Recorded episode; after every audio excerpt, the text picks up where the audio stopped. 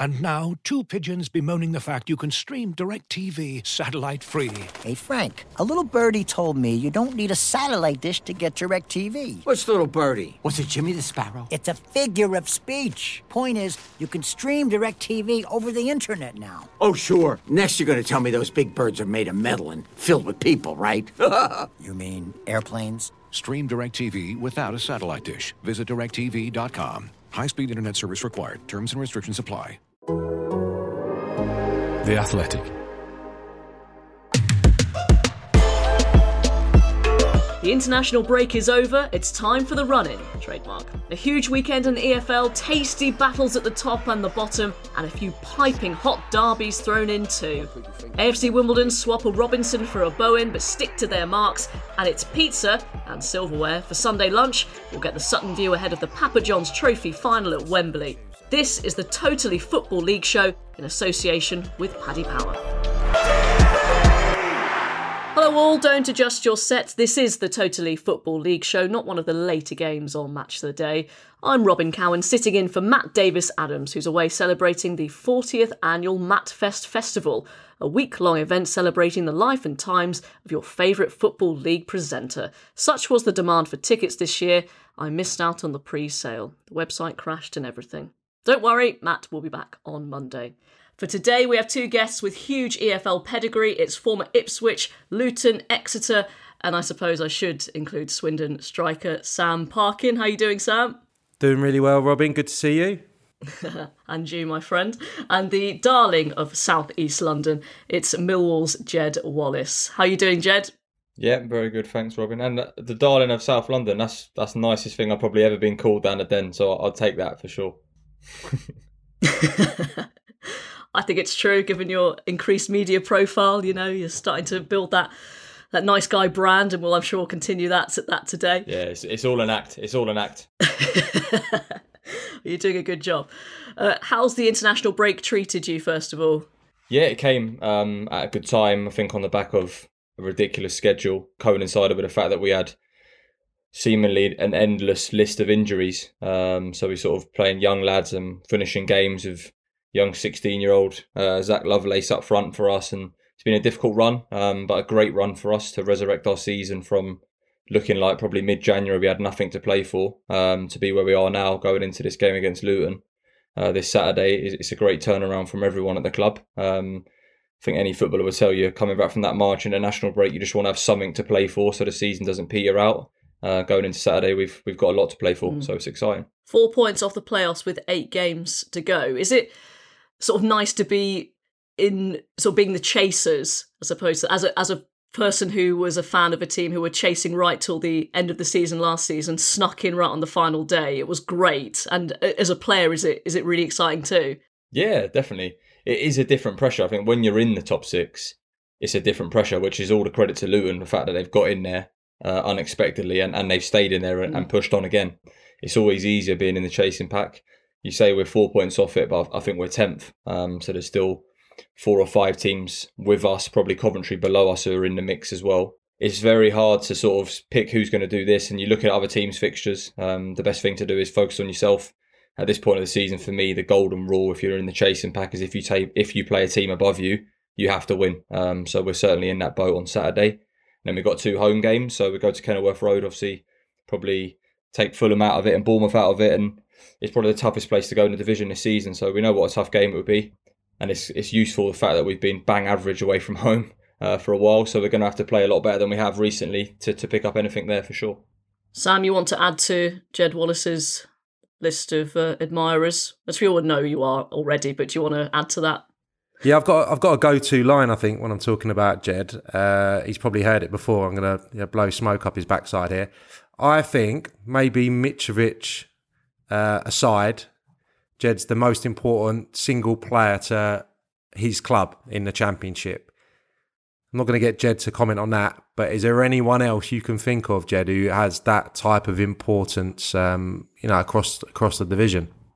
No, it's uh, very kind of you. Appreciate that. Uh, we've got a fella in between the sticks, big Polish fella. I think they would have something to say about that. Bart Bialkowski, I think he's one player of the year, six out of his last seven years, three at Ipswich, a um, couple of R's, and he could well win it again this year. Um, it's hard probably to look past obviously the impact that Brereton Diaz had at Blackburn uh, start of the season. Yeah.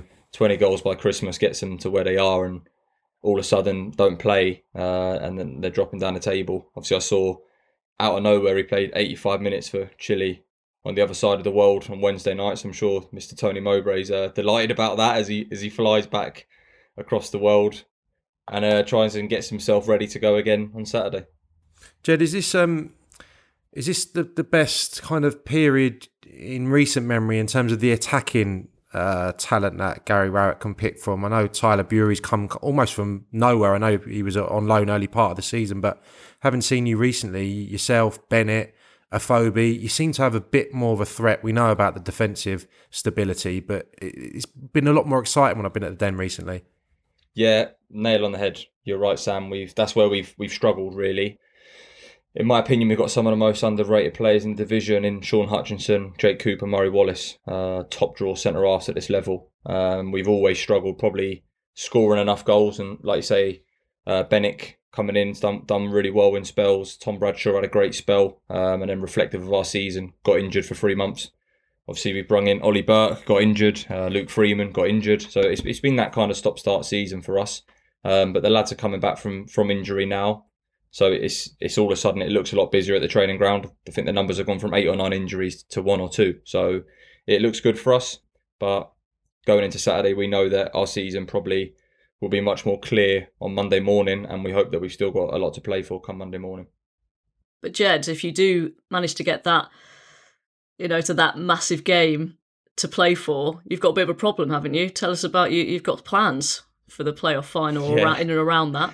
Yeah, yeah. Well, um, I'm meant to be having a, um, a wedding party, uh, 28th of May. Um, so I've got about 200 people uh, coming to a big party. Um, but obviously, play a final at clashes. Um, so split split loyalties in our house is definitely me. You would happily miss that, to be honest. Um, not sure. You say, sorry, Gaffer, this has been in the diary for some time now. I know, I know where I'll be. Um, but the way I look at it is, it could be the most iconic 24 hours in in ever in the existence of my life. If we were to win that player final and then roll straight into a wedding party, it could be iconic. Um, so yeah, I think we're worried that worry about that a bit further down the line. There's a lot of teams at this stage of the season that are probably looking and thinking, "Am I going on holiday? Am I getting married?" So yeah, I hope I hope that I have that that uh, dilemma at the end of May. Definitely. He's had a nightmare, isn't he, Sam? Poor planning from our man, Jed. Poor planning, but at least he doesn't have to hang out with the lads. He can get the job done and then just get off to his nearest and dearest, eh? Exactly. Get a shot of them. Ah, it was all, all part of the plan all along. Um, before we move on, uh, Jed, we do have to ask you the obligatory. I'm afraid you are out of contract um, at the end of the season. I mean, h- how much are you thinking about it? I mean, of course, you you're you're only human. You've got to think about the future, haven't you? And I'm sure you have. Yeah, yeah. Um, of course, like like you say, I'm only human, and my target at the start of the season was to to get Millwall promoted. That's that's not changed, and now obviously my focus now is just tr- trying to achieve that dream. Um, I've never made a secret of it that I want to play at the highest level that I possibly can, as as any good player would want to do. And I've always said that I want I want that to be with Millwall. So I think it would be selfish for me to to worry about my own situation when there's there's so much to play for still with the club. So I've always said to the fans, judge me on my performances, and so far I've I've done what I've done most seasons. I've had a few good games, a few bad ones, and a few in between, and I've always tried my hardest and see what happens the next eight games, and then worry about uh, my football once I'm once I'm married in the summer. I'm sure my missus will tell me what to do once once the knot the, the knot is tied. Very good answer. So we will see post playoff final, perhaps post wedding party. We'll have we'll have to see what where the wind blows. yeah. Um, Whatever happens, I'll uh, just I'll just blame it on I'll blame it on my missus like normal. That's usually what happens in these situations, isn't it? it's, it's it's a partnership, you know. Exactly. Getting married now, you can uh, just Yeah. blame the other person. Uh, yeah, it works every time. Um, let's uh, let's go to uh, some of the big news uh, we've had this week. Uh, so Wimbledon have hired former Reading boss Mark Bowen as their Mark Robinson replacement. Um, an appointment I felt completely out of left field with Bowen because after a bit of research, he's never played for Wimbledon. That's their usual recruitment process, it seems. Sam, what was your reaction when you heard that it was Mark Bowen who would replace Mark Robinson till the end of the season? Surprise, I suppose, because I was surprised when he turned up at, at Reading without Mark Hughes, if I'm being brutally honest. But he did do a pretty steady job there, and and obviously had the opportunity to stay involved. I think at Reading in a director of football type role. Uh, I know he, he done that previously, so I shouldn't be too surprised. But yeah, I suppose I was. What I'm not you know, what was making a lot of sense to me was to put someone in with experience. You know, um, and he's obviously got great experience in the game. Eddie Niedzwiecki is someone that I worked with a long time ago at Chelsea. I'd be a little bit surprised if they're that across the level. In all honesty, um, I saw probably Eddie the back end of last season at a championship game, um, which I'm sure I'm sure was his remit, given that he was um, at Reading or recently at Reading. So yeah, that that's a bit of a concern, but ultimately it's about getting a reaction out of a squad in the short term, and that, that's what they'll be, they'll be in there to do to get points straight away, and we'll see if they can do it. It's a little bit different to what I anticipated happening with Wimbledon this year because I felt it was a a year of huge change there you know, in terms of the way they played, you know, a bit more through the thirds, looking to integrate more and more younger players. And I thought it was a bit of a, a watershed moment for the club. So it's a shame that this has happened. Needs must. Mm.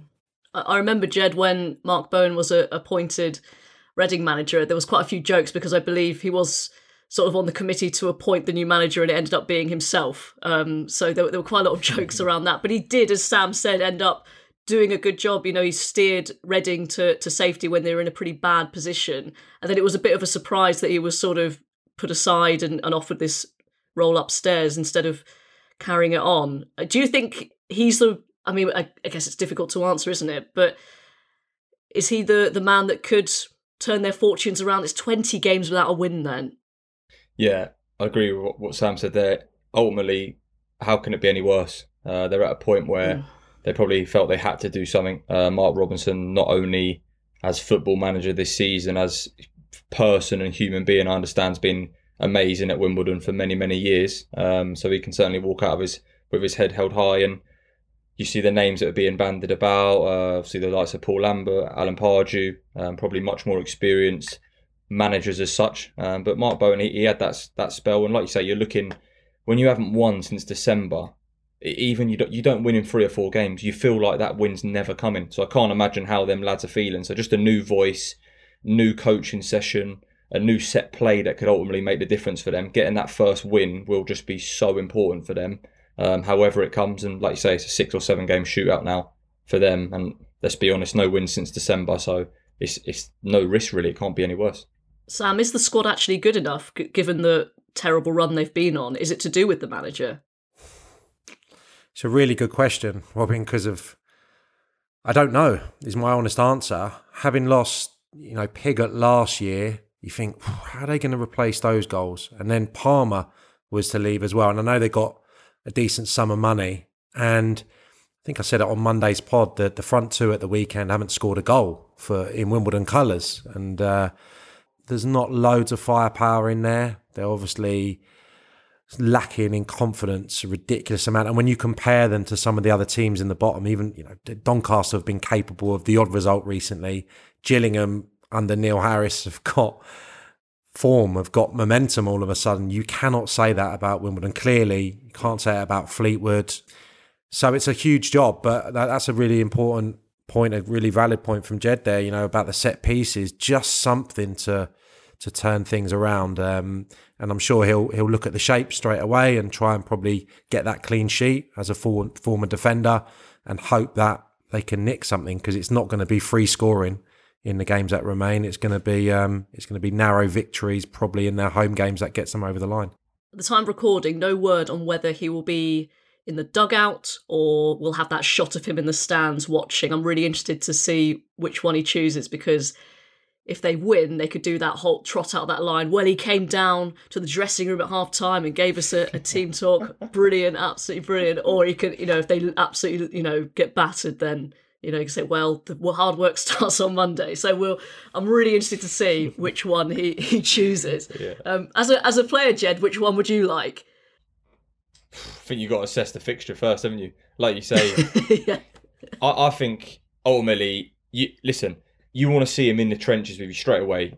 fair, what I would say to, to about Mark Bowen is like uh, Sam touched on earlier. He, he offered a role at Reading, and he obviously wants to be a manager. So he walked away from a, a good job as well um, to go and back himself to be a manager. So he'd be more than ready for this challenge. And like I say, I'm sure he'll walk in there, try and give the players some confidence, um, and it, it can really change very quickly. The one result at this stage of the season, as you've seen with many teams, Gillingham, Carlisle, it can com- completely change a season. Um, so they'll be looking to do that on Saturday. So, midweek action, there were four games in League Two on Tuesday night, including wins for Rochdale, Salford, and Oldham. And we'll talk a little bit more about them later. And there was a draw between Hartlepool and Mansfield. Let's talk about Salford, though, because it's almost under the radar, if that's possible, with Salford City. They seem to have got themselves into a pretty good place and right back in the playoff picture. Uh, Sam, four points off the playoffs, unbeaten since the 29th of January, and they only have four of the current top half left to play. They're in a pretty good position suddenly. They are, and uh, to, to, me, it's always been about just being consistent with with Salford. Whatever manager's in charge, picking the same players, backing them, playing a, a consistent shape, and I think Gary Bowyer's seems to have done that and been given the opportunity to do it this season. So just consistency. The front three stayed the same for the last four games. I know Ashley Hunter was taken off at half time the other day, but Thomas Asante and obviously Matt Smith, who, who Jed knows well, that should be a really good front three in, at that level. And, you know, they've won convincingly the last three home games. Tougher tests to, to come, uh, but they have taken points off Swindon and, and Forest Green in, in recent weeks as well. So it's definitely on. It's all the way down to them in the, the, the playoff battle in, in League Two. And, they have a little bit of momentum. The defending has never been an issue under the last few managers. Always one of the best defences. It's just converting the chances. It was the same under Alexander. It was the same under Richie Wellens, and and recently they got it right in that department. I think your old mate Matt Smith, Jed, has done pretty well. I mean, seeing him in League Two, he's always going to do pretty well there, surely. Yeah, I mean, I think a lot of football people around the country would have been surprised when they saw him move there. Um, it's the life of a footballer. The, the, common football fan probably sees Matt Smith sign for Salford. They don't see his uh, one week old baby and his, his wife living in Manchester while he's living in London. So there's a lot more that went into that move than, than just the football. It was the right time, I think, for Big Smudge to make the move. Uh, I've got a lot of vested interest in Salford. My oldest son, uh, his godfather, Tom King's the goalie. I've got Matt Smith, obviously, one of my best mates. So secretly, I'm a bit of a Salford fan. So I'm hoping they do it. They've gone on a great run. Uh, and like you say, when you've got that that firepower up front, and probably someone like um, Thomas, is the lad up front that plays with Smudge, Thomas Asante, sorry, he he's probably going to feed off someone like Smudge, and now they can really work on that partnership. Um, like we touched on before, having two strikers at that level that, that can both score goals at this stage of the season uh, on that solid defence that they've always had, like Sam said, I, I really do fancy them going into the last eight games, to be honest. And Sam, you mentioned Gary Bowyer there there were probably possibly times during this season where they could have pulled the trigger. You know, they've done it before, and I think um, you know Gary Neville obviously quite a public facing uh, owner, and he gets gets a lot of stick whenever he fired a manager because he's usually on Sky Sports saying you got to stick with your manager. so. Uh, it, is it, it, it clearly this does show that they've done the right thing sticking by him yeah, maybe it was one rant too many or one manager let go too many. I think Richie Wellens won the he won the uh, football league trophy, didn't he? Just prior to leaving the gig, and he came in for all kinds of stick, Gary Neville. So I think it was something that had to happen because you know, again, I'm talking from the outside, but I just don't really know what Salford are yet. Uh, and I think you know, just making copious amounts of signings I think changing the style. I think they've been a long ball team under Graham Alexander, team that played. Richie's obviously Wellens' quite fast, attacking, proactive football. So I just think they've just gone from you know one thing to another based on not getting results quickly enough. So needed to stick with the same guy this year, and it, it looks like it might, might come to fruition for him. But you know, it's it's so exciting atop of that league, and obviously I've got a vested interest, hoping that Swindon just in in in front of them don't fall by the wayside. Mm, swinging from one manager, different manager to another. That sounds familiar. Maybe a former club of Gary's. Anyway, Um, elsewhere in League Two, Scunthorpe chairman Peter Swan has stepped down as chairman with immediate effect, whilst Lee Turnbull has become chief operating officer. So, some seemingly positive news at last coming from the Iron. That's the news. Next, wedding to Wembley. It's the Paddy Power Football Supporters Support Line. We've got Everton fan Tommy on the line. Tommy. Yes, these protesters cable tying themselves to the goalposts. Yeah, they're a disruption, are they, Tommy? No, let them have it, I see. The longer they delay matches, the longer we'll stay up. It's not always rewarding being an Everton fan. But if it's rewards you're after, you can get money back as a free bet if one leg of your fourfold bet builder lets you down. Paddy Power. Pre-match online bet builder bets only. Minimum odds 1 to 5 per leg. Max free bet £10 per day. 7 day free bet expiry. Excludes enhanced match odds. Eligibility restrictions and T's and C's apply. 18 plus. BeGambleAware.org. You're listening to the Totally Football League Show, part of the Athletic Podcast Network. This weekend, all the pizzas are up for grabs so long as they're made by Papa John, as Rotherham and Sutton converge on Wembley Way for the EFL Trophy final. To help us preview the game, Sam caught up with U's boss Matt Gray. Matt, so uh, Thursday afternoon, um, how are you feeling? Does it feel different to a normal week preparing for a game? Uh, it certainly does. I think when we beat Wigan in the semi final, um, it was right in the mid- middle of a, a, really busy month for us um, five. That was the first of five away games out of six, and, and three Tuesday nights in a row. So it, it was obviously very pleasing night, and, and uh, everyone was buzzing. But we're soon back into the league, and it's been non-stop since then until Port Vale the weekend, and so I gave everyone Sunday, Monday off. Uh, so everyone had a, a, couple of days rest after the busy schedule. But then, yeah, coming in on Tuesday, um, and then the, the, training and the buzz around the lads, as well as the there was the Papa John's sort of um, promotion afternoon uh, and then it hasn't really stopped since then. So it's, it's really gathering pace leading up to the weekend. If I can just quickly take you back to when you you took the job, um, what was the remit? What was the the the, the discussions that you had at that point? I presume promotion, uh, League Two promotion battle, and a, a, trip to Wembley wasn't a necessity. No, certainly not. Um, uh, Bruce and I, I, was very fortunate. I had a few months uh, just coaching at the club before I got the job, so I, I got to know the chairman Bruce and, and, the board really well, and and certainly uh, his and the club's view was they were punching above their weight in the national league, and um, just to stay in the national league would, would be a huge achievement. Um, I'm no house, household name, um, and, and, I was very patient in waiting to get my chances as a number one. And I certainly felt that the club was the right fit. So, obviously, with being a young, ambitious manager, of course, yes, yeah, staying up priority, but I really wanted to try and kick on as well. And it wasn't until the second year that we really got going, and, and I believe we had a chance of maybe the playoffs. Uh, but to go and win the league um, certainly exceeded everyone's expectations. And, and, as the chairman jokes, I've sort of failed uh, in his task of uh, not keeping him in the national league. So, uh, so yeah, and, and, the same this year. We've hit the ground running, and suddenly we're in a, a, promotion race with with a month to go left of the season, and, and, find ourselves in a Wembley Cup final. And yeah, not even myself could have dreamt uh, of that. This season, is is there anything you can pinpoint for the people that haven't seen you too, too often that has made the players just adapt so seamlessly to, to life in the EFL? Yeah, I, I think there is a gap in the in the two leagues, the, the League Two and National League, but there isn't a massive one. Mm-hmm. Um, and with us being um, strong and obviously equipped at that level last year, um, the biggest difference for me was the transfer window and and working within that remit um, and making sure that we recruited well in the summer to make sure we've got the quality and the strength in depth within the squad to be able to compete um, and play week in week out uh, at the levels we'd have to like, likes of playing the Stockports and the Wrexhams. It feels like you're playing against them week in week out, and uh, it's certainly been a grueling season on that front. But with my assistant Jason Goodliff, my director of football Terry Bullivant, we we seem to have got the recruitment right again in the summer. Uh, and helped us um, hit the ground running and, and kick on and keep keep winning games and keep putting the points points on the board this season. Um, you spoke of the, the, players being out with the, the trophy in the in the town and, and, such like. What's the plan for the next couple of days? I remember obviously doing this week when I was at Luton Town and we actually visited Wembley the day before the game to get a feel for the place. What's going to be the way that you approach it? Um, well, we were training this morning. Um, I always like two days before the game. I like that to be the rest day. I, we always have Thursdays off before a Saturday game, so we're, having Friday off before the Sunday game. So we, have trained uh, again today. We'll be off tomorrow, uh, and then we're training as normal on Saturday morning.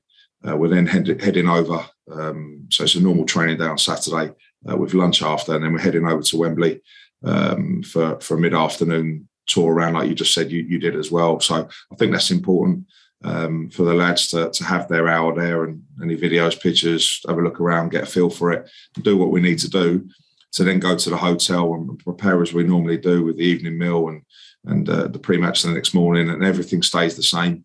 Uh, to then know that when we turn up for the, the game on the Sunday, uh, you know, it's game on. We're, we're not shocked by anything here, and, and, we're here to try and win it. And and that's certainly the, uh, the, you know, there's no suits here. There's no lads singing in a cup final song or anything like that. It's just as much normality as possible uh, leading into the game because obviously we won a trophy last year and we want to we want to add to that tally and certainly try and get another one on Sunday. Yeah, I saw you in, in the wake of the semi-final victory at, at Swindon, and I mean to say you were depleted would be a, an understatement. Has the um, has the treatment room miraculously uh, emptied uh, the last couple of days? Is everyone available? Yeah, it has. It just it just seemed to just the timing of things. It was probably the worst couple of weeks I've known since I was a manager of amount of players and players playing out of position and yeah.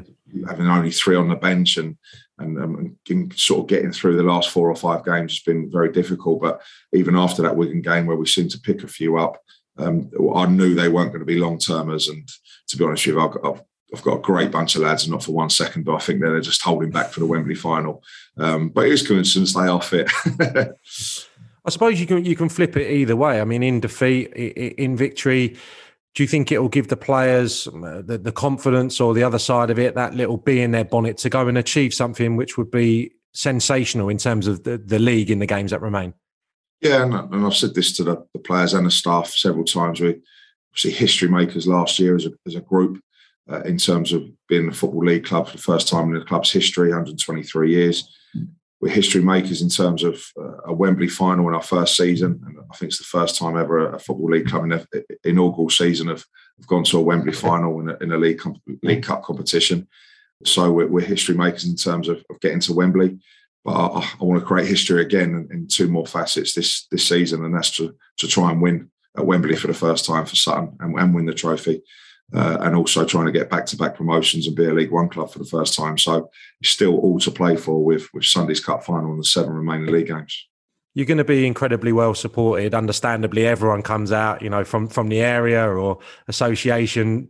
People will travel in their droves to, to Wembley. But the bigger picture, do you think that your success this season, last season, is is adding numbers to the gates, young supporters and and such like? And do you think for next season, it's a conversation I had with with Simon Weaver at Harrogate. Do, do you think that you'll be able to attract a, a, a, better quality of player as well now that you're you, are you are seen as a not an established League Two side, but a very successful side right now? Yeah, I, I really hope that's the case. You, we've got an advantage of being advantage and a disadvantage, if you like, in terms of being a London-based club. You can hopefully attract players here, um, but then the cost of living is a little bit more expensive than it is in some other areas. So there's a there's a pro and con there. Um, but yeah, you certainly want to establish yourselves as a football league club, and we managed to do that in our first season, and we continue to have a bit of a success. Um, but that, along with improving and, and, trying to catch up, if I'm being honest, I'm still working tirelessly behind the scenes of trying to improve things, staffing, uh, facilities, training ground, and really was still not a finished article by no means off the pitch, um, and trying to catch up with the other football league clubs.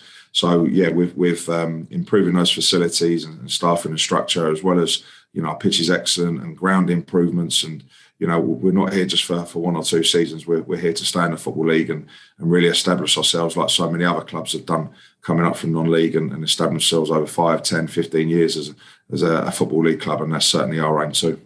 Matt, who I'm standing in for, normally finishes with some hard-hitting journalism. So um, you, you actually answered one of the questions earlier, but I'll still go for it. Um, has there been a nice tailors in Sutton that's um, kitted you out with a suit, or you going bread and butter tracksuit? No, uh, it's it's it's uh, certainly crossed my mind, but I'm I'm very much, as I say, trying to keep as much normality into the game as possible. Uh, even just personally, I'm a, I'm a tracksuit manager, um, and, uh, I, and even myself, I'm not going to change. I'm not going to change what I do and, and, where I'm going with it. So I'll be uh, leading the team out in a tracksuit, and uh, I'll leave the suit at home. and in honour of the the Papa John's Trophy final, I was in a well-known uh, pizza chain restaurant last night for my son's birthday. Uh, American with the uh, the hot peppers for me. What, what's your what's your go to topping? Um, it's not that I don't like spicy food, but with my bald head, it does shine up when it's a little bit warm.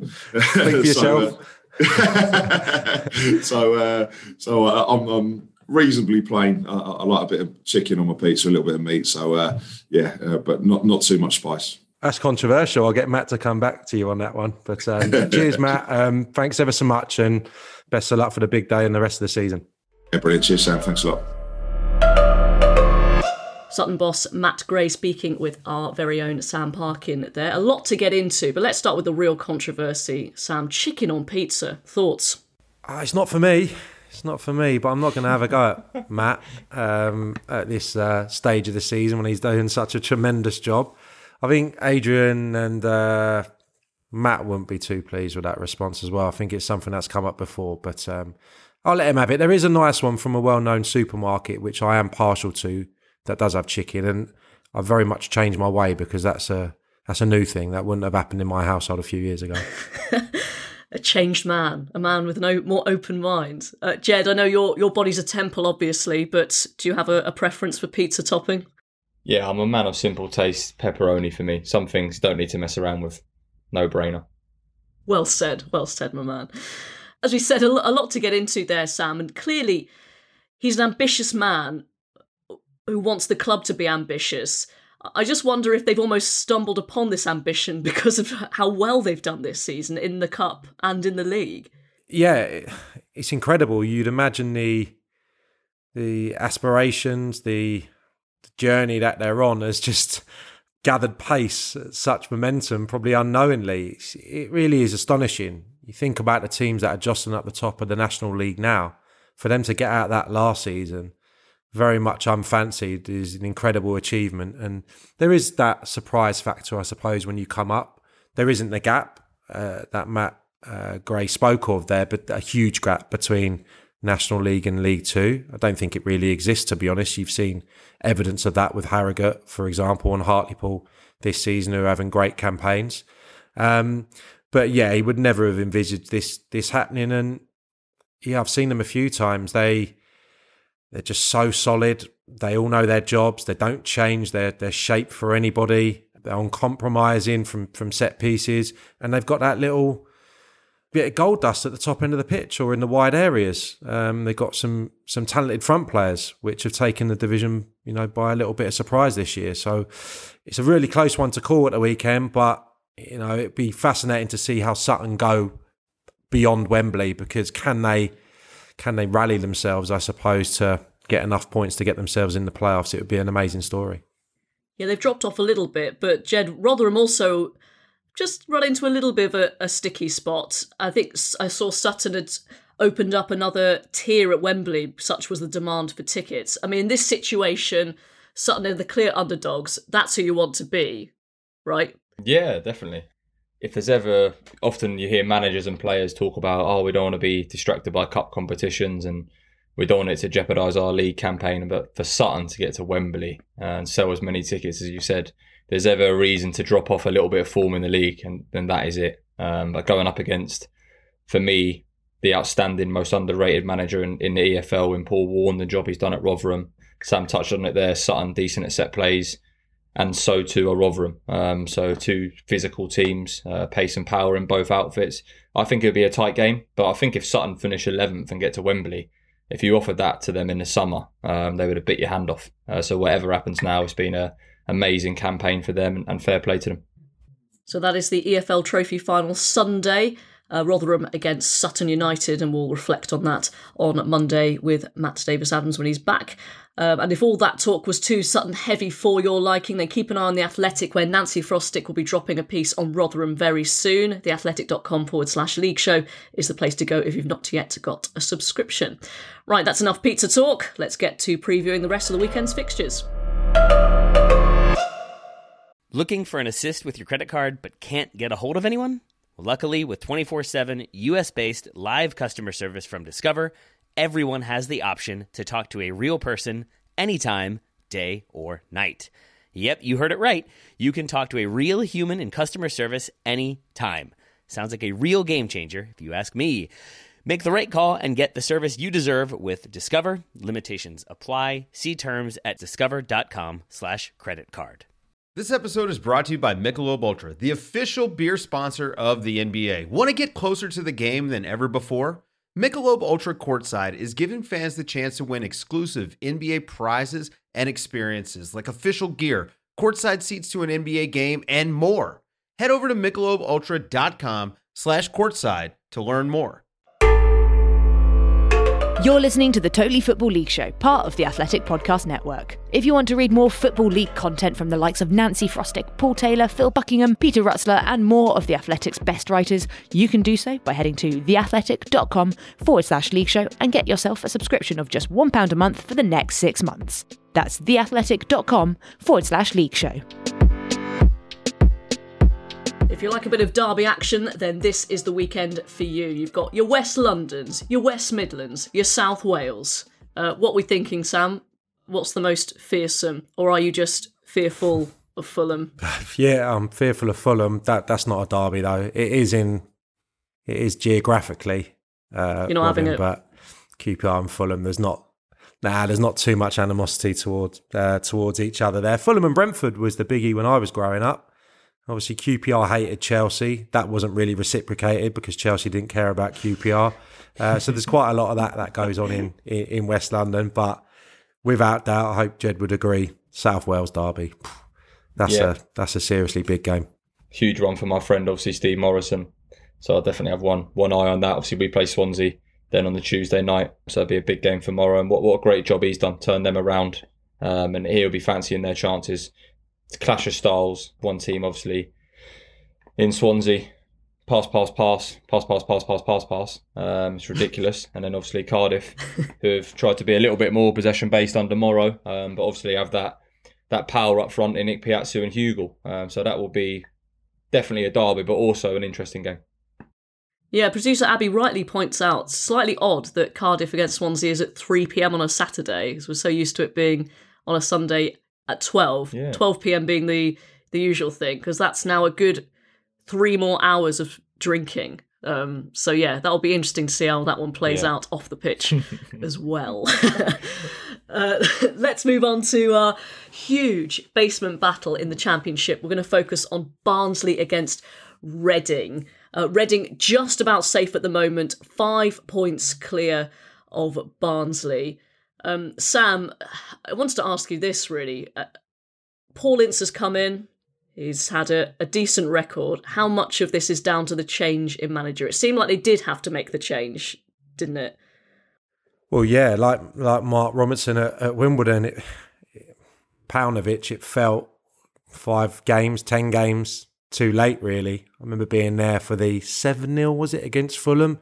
And you think there's no way, and that was on the back of maybe six, seven defeats. You're thinking, as a player, you know when you're under pressure. I couldn't believe that he he rallied and, and stayed beyond that. I mean, he seems incredibly likable. He never shirked a question, but the results were just dreadful.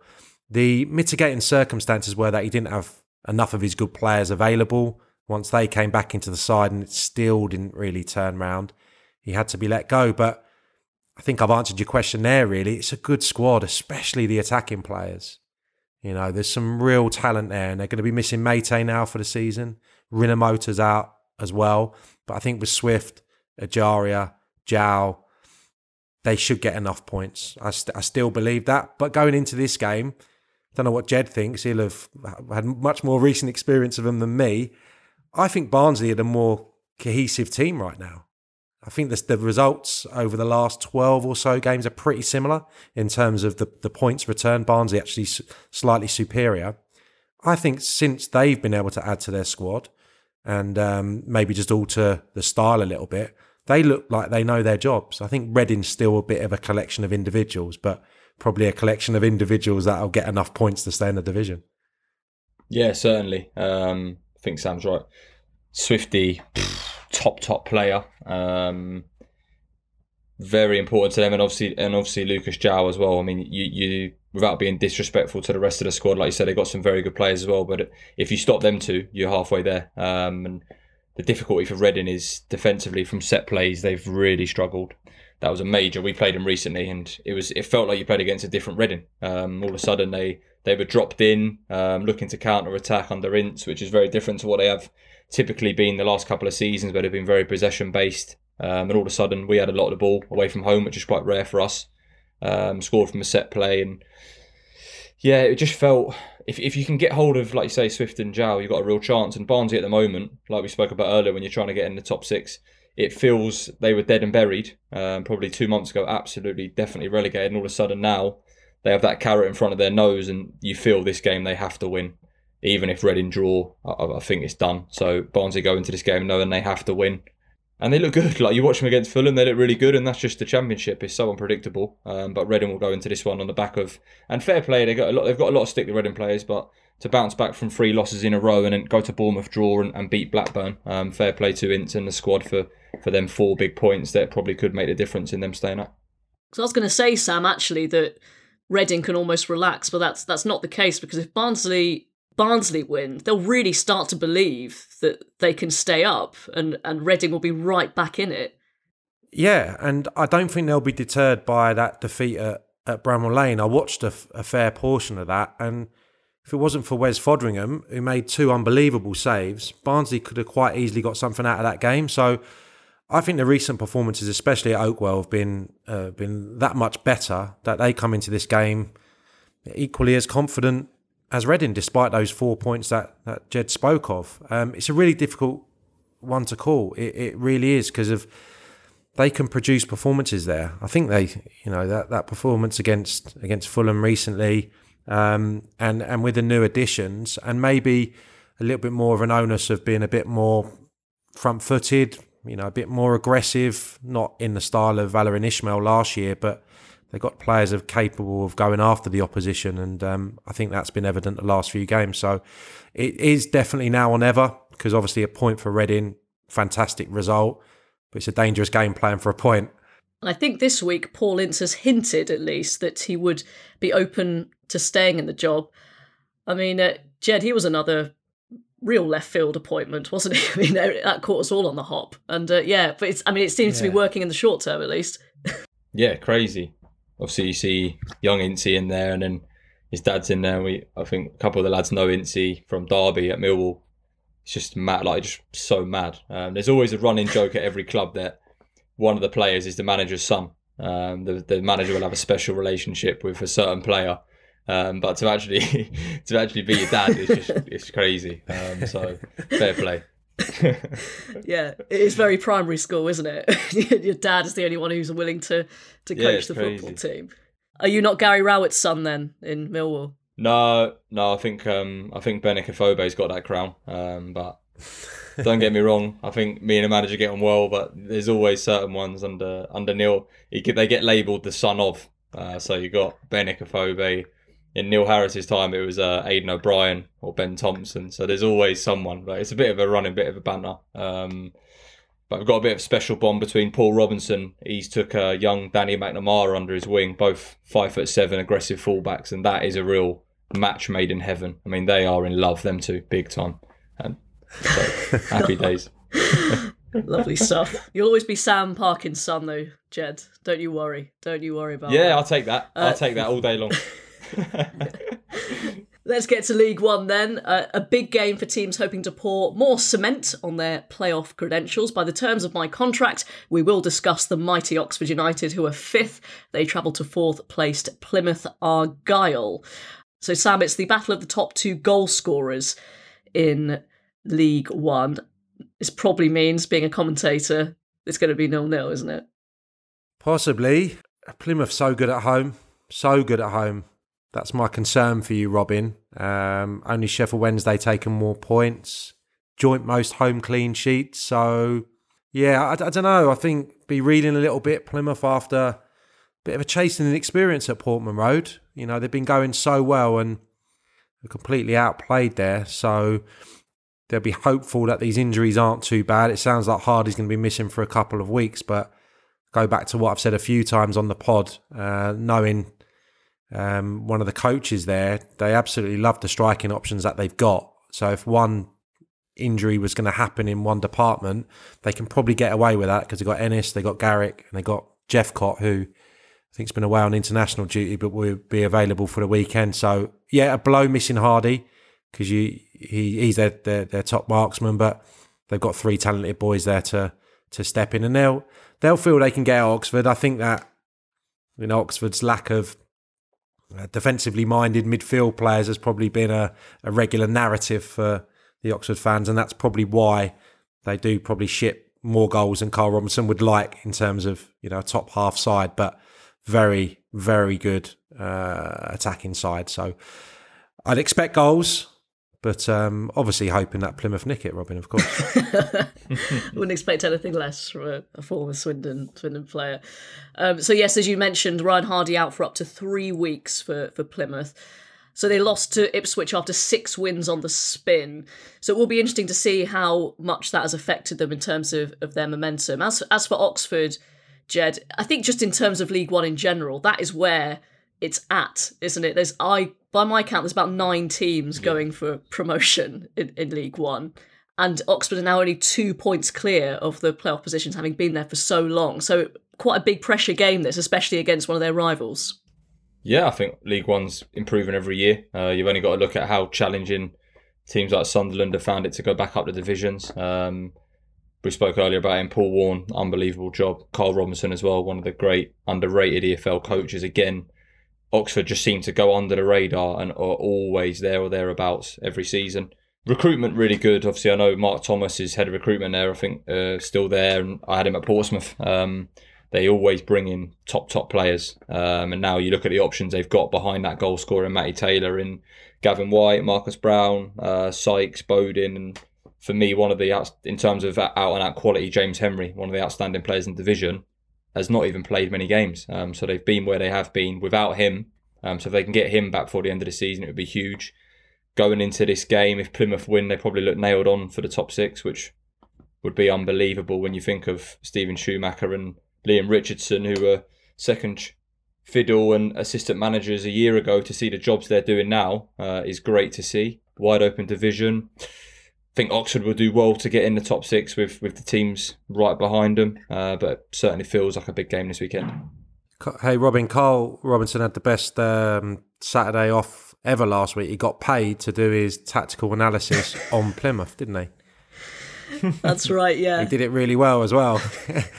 it was an excellent breakdown, actually, of Ipswich, but where they hurt Plymouth. So maybe the Plymouth staff will be aware of that going into this game that um, Oxford know that there's a, a few avenues to be got at. That was the one, the one downfall, wasn't it? Giving away all his tactical secrets. So uh, yeah, yeah, it was all good up until then. so, so we'll see. Let's head to League Two then. Another really big game at the bottom. Our pick of the weekend sees return to the bottom of the table as Steve Evans' Stevenage take on recently out of the relegation zone Oldham. So it's 23rd versus 22nd. And Adrian isn't here to stick the boot into Steve Evans. We'll just focus on the football. Um, we're, we're professional. Um, this feels very significant, Sam, doesn't it? How, how do you actually see this one going? Oh, not many goals. Probably decided by a set piece.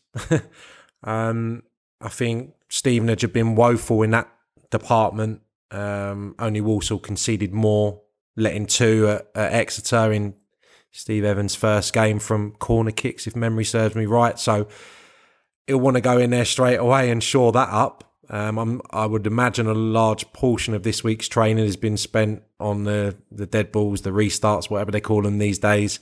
Um, haven't worked for him, but I think we can all guess what what type of week it's been probably for the Stevenage players that have gone through everything, you know, tactically, uh, how they're going to approach these last few weeks of the season. I mean, this game is absolutely enormous. He didn't make wholesale changes the other day. Um, I think he played a, a, diamond. And what John Sheridan, I suppose, has got over him is he's been in there longer. Um, but other than that, for me, pound for pound, Stevenage have got better players. I know Adrian spoke of the age of the squad the other day, which is, I think, a valid argument. But I think I'd rather have the lads that have been in this situation before have got the battle scars, uh, even if they're um, they're carrying a few few more years than the the opponent. So, yeah, I think this will be a really tight game, but I can see Stevenage staying up. They've won six games at home, one away from home. If they can arrest that dreadful away form, I think they'll get the points at home probably to stay up. I mean, Jed, it, it's like Groundhog Day, isn't it? John Sheridan goes back, and you just expect them to stay up, don't you? So, I mean, th- this is the game, though, isn't it? Where you feel like if they do win this one, they'll be well on their way. Yeah, um, I'm not 100% on top of my League Two knowledge, but I just feel like John Sheridan and Oldham Athletic Football Club has been a revolving door for the whole time I've been a professional footballer. He's back there again. I, I agree with Sam. I think you look at the team's fixtures, I think Stevenage would be okay. When you look at who Barrow have got to play, when you look at Oldham, I think their next five is Port Vale, Northampton, Forest Green, Salford, and Tranmere. I mean, this is a massive game for Oldham. For me, Oldham have to win. I agree with Sam. Stevenage, if they can get a, get a nil nil, it's, it's probably enough for them. Um, looking at their games that they've got still play, and obviously the game in hand. But what good's a game in hand when you ain't won in your last ten? So it's it's a tight game. Sam's right. It's not going to be for the classic. There, it's going to be tight, nitty. Um, people will be nervous, and two experienced managers that will probably be more keen to not lose the game than than maybe win it. Sam, it looks like I mean they both have extremely terrible, uh, dreadful defences. But just looking at this, Stevenage scores thir- just thirty-four goals in their thirty-eight games so far. Has that been the sort of issue all season? I think so. Yeah, I think so. You know, there's been a period here recently where I thought Paul Tisdale had made some really good acquisitions. Um, they picked up, uh, looked like uh, Norris was rediscovering his form. I know he, he scored in the in the last game, and, and Taylor from uh, the ex Exeter player who Tisdale would have known well looked like him playing kind of off a, a striker was going to be a recipe for success for the rest of the season. But why they've lost their way, I don't exactly know because again, I look at that squad in comparison to to Scunthorpe, uh, to Oldham, to Barrow. I'd put in there as well, and I can't compare. Stevenage have much more quality, I think. You know, I'm probably harboring on because I played against a lot of these guys, and I think, oh, he's gone there, and oh, he's ended up there, and yeah, they're they're not, you know, at the uh, the right end of twenty anymore. But there's there's some vastly experienced guys with good quality, so I think it's probably. it's probably the right manager to to get a reaction out of some of these boys and get them over the line. I guess it depends what sort of character you are, what what you respond to. you can stomach it for a month, Robin. Even I could have handled him for a month, I'm sure. Think about the beach. Think about the beach. okay, so those are our preview picks. We've heard all about those games. Producer Abby, what do Paddy Power say about these ties? Well, of the four ties that we've been looking at, only two of the teams are odds on in uh, Paddy Power's eyes, and those teams are Rotherham, who of course face Sutton in the Pizza Trophy. That's three to four if you're going to back Rotherham, and possibly surprisingly, it's uh, Stevenage who are the other odds on team. They are four to five to beat Oldham. Uh, looking at the other teams. Well, stick we'll stick with the League Two team as we're there. If you fancy um, Oldham to win there seven to two, and if you fancy that to be under two point five goals, that's going to be six to ten. We'll move up to um, Plymouth v Oxford. Very sorry, Robin. It's Plymouth who are the favourites here, seven to five. Oxford seventeen to ten. And if you fancy over two and a half goals, that is three to four. And finally in the championships, Reading v Barnsley. Barnsley the favourites six to five. Reading eleven to five. And if you look looking at that one 0 win for the home side, that is 13 to 2. Those are your odds.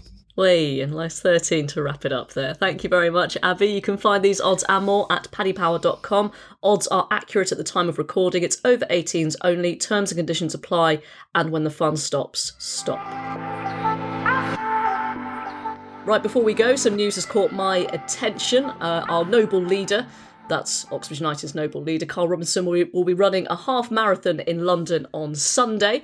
Uh, supposedly, former Swindon manager Phil Brown has donated the most so far to Robinson's effort at £3,000. Um, although Abby has had a look at the Just Giving page and she can't find it, so maybe Karl Robinson was just playing with us.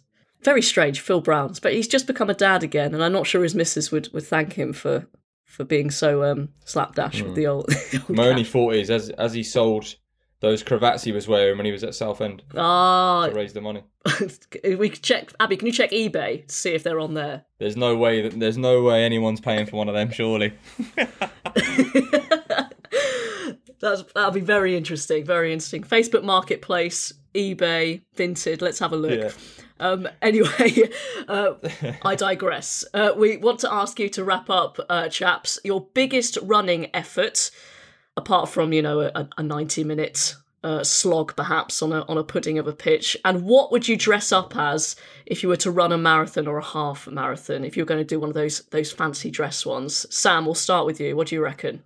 Well, I ran the marathon, London Marathon, the, the year after I retired. Um, wow, it was amazing. I'd never do it again, but it just reaffirmed to me what a what a brilliant city London is. Honestly, I just ran on the inside lane next to all the the people supporting. It was it was glorious. But you weren't dressed as a banana or anything. I wasn't, no, but I did run past the bloke with the well, I hope I ran past him with the fridge on his back, um, which was a magnificent effort. Um, so I don't know. The only fancy dress I own is Bjorn Borg, which I wheel out for every single event. So I could do that. It's a really, it's quite a nice retro feeler.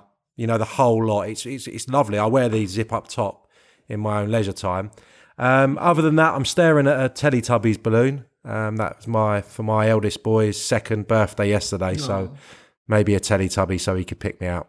Oh, I love that. We could all we could all dress as a Teletubby. If I, I'll call, I'll, I'll be Po. Um, I think as the smallest one. Um, but I love that. I would definitely get ri- rid of the uh, love handles that are developing wearing a Teletubby outfit, wouldn't I? In, in May or whenever it is. Oh yeah, it'll hide a multitude of sins. The uh, the Teletubby outfit. But if anyone sees uh, Sam or Bjorn uh, Bjorn Borg running uh, around Sam's sort of neck of the woods, then it, it may just be Sam Parkin, not not the uh, the former tennis player. Uh, Jed, have you? I mean, I guess you you save your your biggest running effort for the for the actual football pitch, don't you? Um, but do, have you thought about perhaps doing a, a charity run in some sort of weird fancy dress? Oh, I don't know, fancy dress. I probably I did once go on Christmas party dressed as Zlatan Ibrahimovic, head to toe, so I could always wheel that back out, um, or something to cover my face, so when people saw me after eight eight miles and I'm not used to running long distance, they saw me flagging and getting overtaken by a 50 year old librarian. They go, "There's no way that guy's a professional athlete." Uh, so something to to cover my face so no one knew it was me when I was getting uh, lapped by the average Joe. Probably. I can't believe after a long hard career, Sam, that you wanted to go and run around again around London. You must be crazy. I think, if memory serves me right, your manager was running it the same year. Yeah, he Gary loves Rowett. it. He still does it now. I quite often see him running around Canary Wharf. Yeah.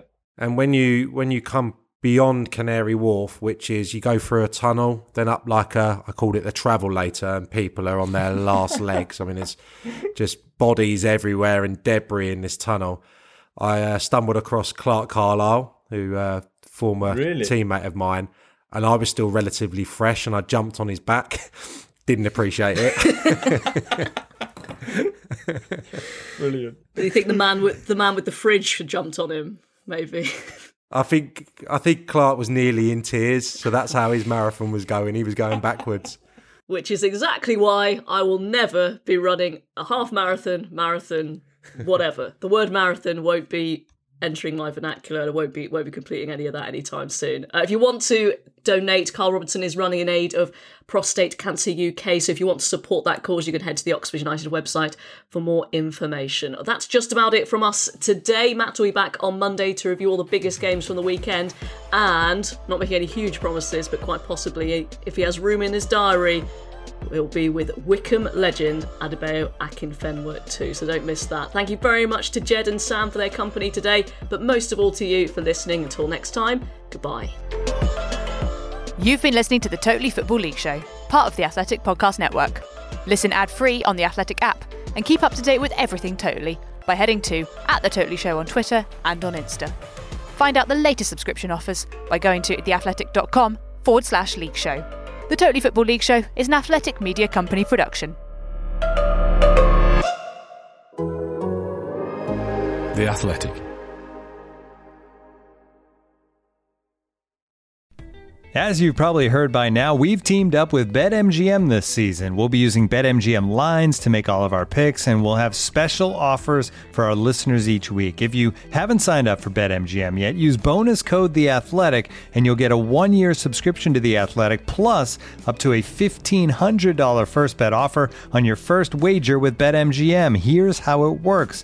Download the BetMGM app and sign up using bonus code The Athletic.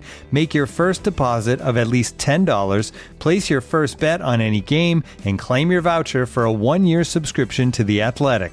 See BetMGM.com for terms. U.S. promotional offers not available in D.C., Mississippi, New York, Nevada, Ontario, or Puerto Rico. Gambling problem? Call 1 800 Gambler. Available in the U.S. Call 877 8 HOPE NY or text HOPE NY 467 369 in New York. Call 1 800 NEXT STEP in Arizona. 1 800 327 5050 in Massachusetts. 1 800 BETS OFF in Iowa. 1 800 270 7117 for confidential help in Michigan. 1 800 981 0023 in Puerto Rico. First bet offer for new customers only in partnership with Kansas Crossing Casino and Hotel.